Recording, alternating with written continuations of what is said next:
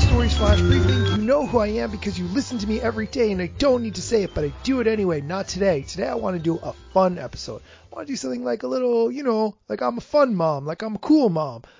I want to talk about my man Kumail. If you are not familiar with Kumail, he is a comedian. He does great stuff and he has really set fire to Instagram lately. Here's just a little bit of background of Kumail's stand up if you're not familiar with it. Have you guys uh, heard of this new drug called cheese? Like that's this cheese. You've heard of it? No. No? Okay.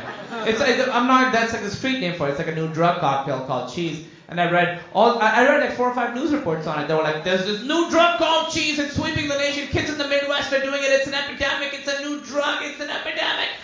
Then I looked up what cheese is. Cheese is Tylenol PM and heroin.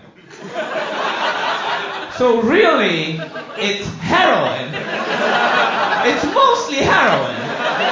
Heroin's doing the heavy lifting in this drug cocktail. It's not a new drug. It's mostly heroin.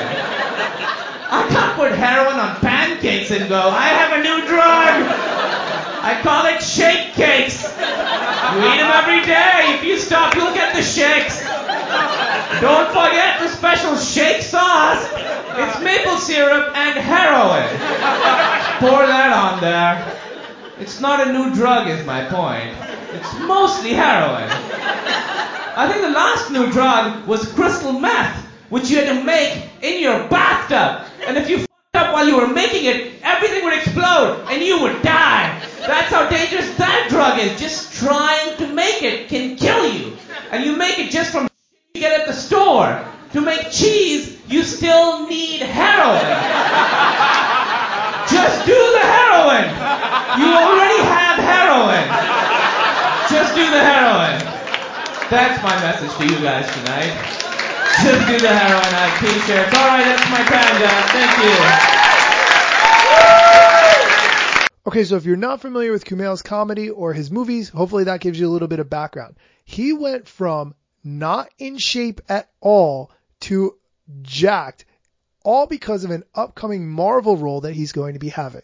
I'm saying this because he documented the process. So if you are one of the people who looks at someone on Instagram and thinks, I want to look like that, but I never will, here's what actually went into this. And this is right from his post.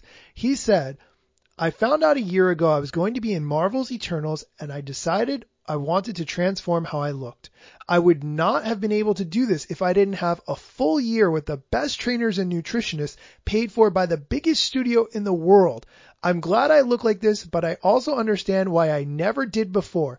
It would have been impossible without these resources and time.